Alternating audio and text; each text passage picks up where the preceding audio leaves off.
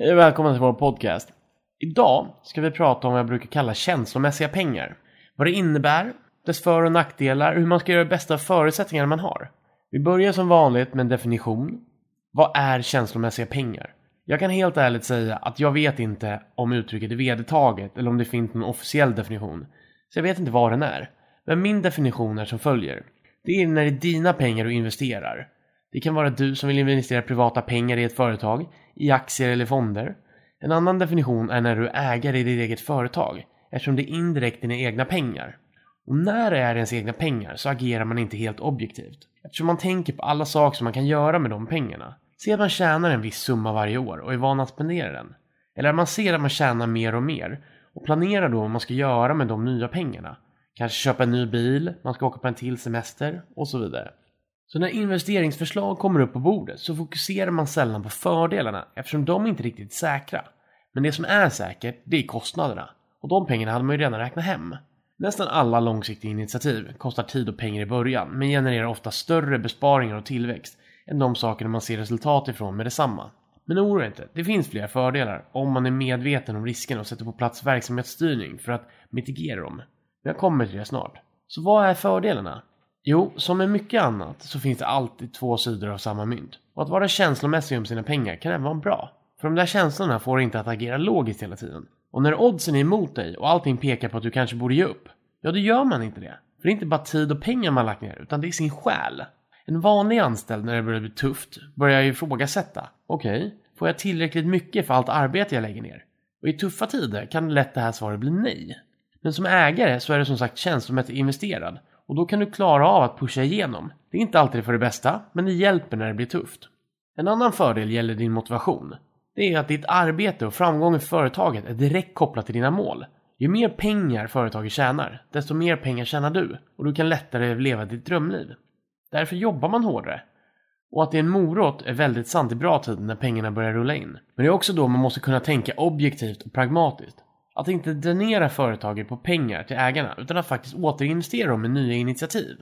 En hel del av initiativen bör vara långsiktiga. Sådana saker som förändrar hur man arbetar eller drastiskt förbättrar produkten eller verksamheten. För det är så man håller sig före konkurrenterna och i minsta fall håller jämn takt så att man inte faller bakom en utvecklande marknad. Så för att summera, fördelen är att du jobbar hårdare när det blir tufft eftersom du investerat dina känslor i företaget utöver pengar och att det är lättare att jobba hårt överlag för dina personliga mål realiseras ofta via framgång i företaget. Oavsett vad man vill göra så underlättar pengar. Vi kommer prata mer om personliga mål i framtida poddar. Att pengar är ju faktiskt sällan målet, men det är en viktig del av lösningen.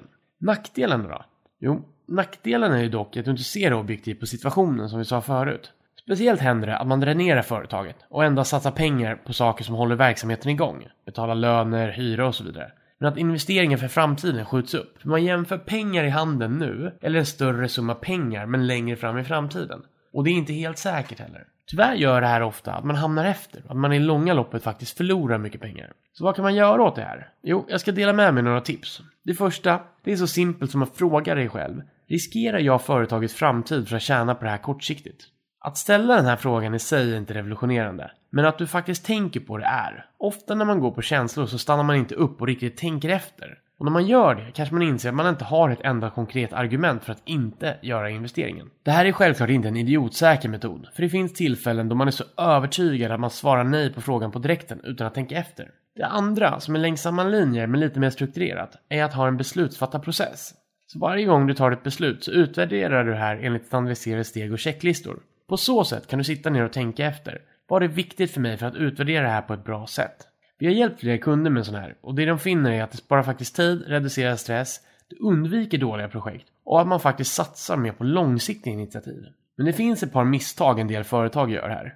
Ett är ju att de gör samma steg för alla beslut. Att köpa in något för 5000 kronor borde inte följa samma process som en investering på 500 000 kronor. Sen måste du också vara realistisk med vad du kan uppnå. Att göra en jättebra process som teoretiskt är perfekt kommer hindra dig om du kommer fastna varje gång du ska utvärdera för den är inte anpassad till data som finns i verkligheten, kompetensen man har eller tiden som finns tillgänglig. Sist men inte minst, ta gärna inspiration från andra som du känner eller till och med från internet. Men kopiera inte bara deras. Du har inte samma förutsättningar och kan därför inte bara lyfta den. Du vet inte ens hur bra den faktiskt var för dem, eller om den är förlegad. Den absolut sista, som är det mest kraftfulla, men också det mest långtgående alternativet, är att ha en extern rådgivare av något slag. Det här behöver inte vara en faktisk rådgivare, men någon som inte är en del av ägargruppen, som är smart och kompetent, som till exempel sitter med i styrelsen. Och att alla stora beslut måste tas dit. Så du kan väl höra synpunkter från någon som inte färgade deras känsla för företagen, utan utvärderar baserat på fakta. Vill man inte ha en person i styrelsen så kan man göra något mindre formellt där man har en person eller en grupp personer som man sammankallar vid tillfällen för att presentera idén och få lite feedback. Hur det här ser ut beror som alltid på era specifika förutsättningar. Så där har ni det. Känslomässiga pengar kommer man inte riktigt från när man är ägare och driver ett företag. Men ju större man blir och desto fler som har något att säga till om besluten och investeringarna som tas så balanseras det här bättre.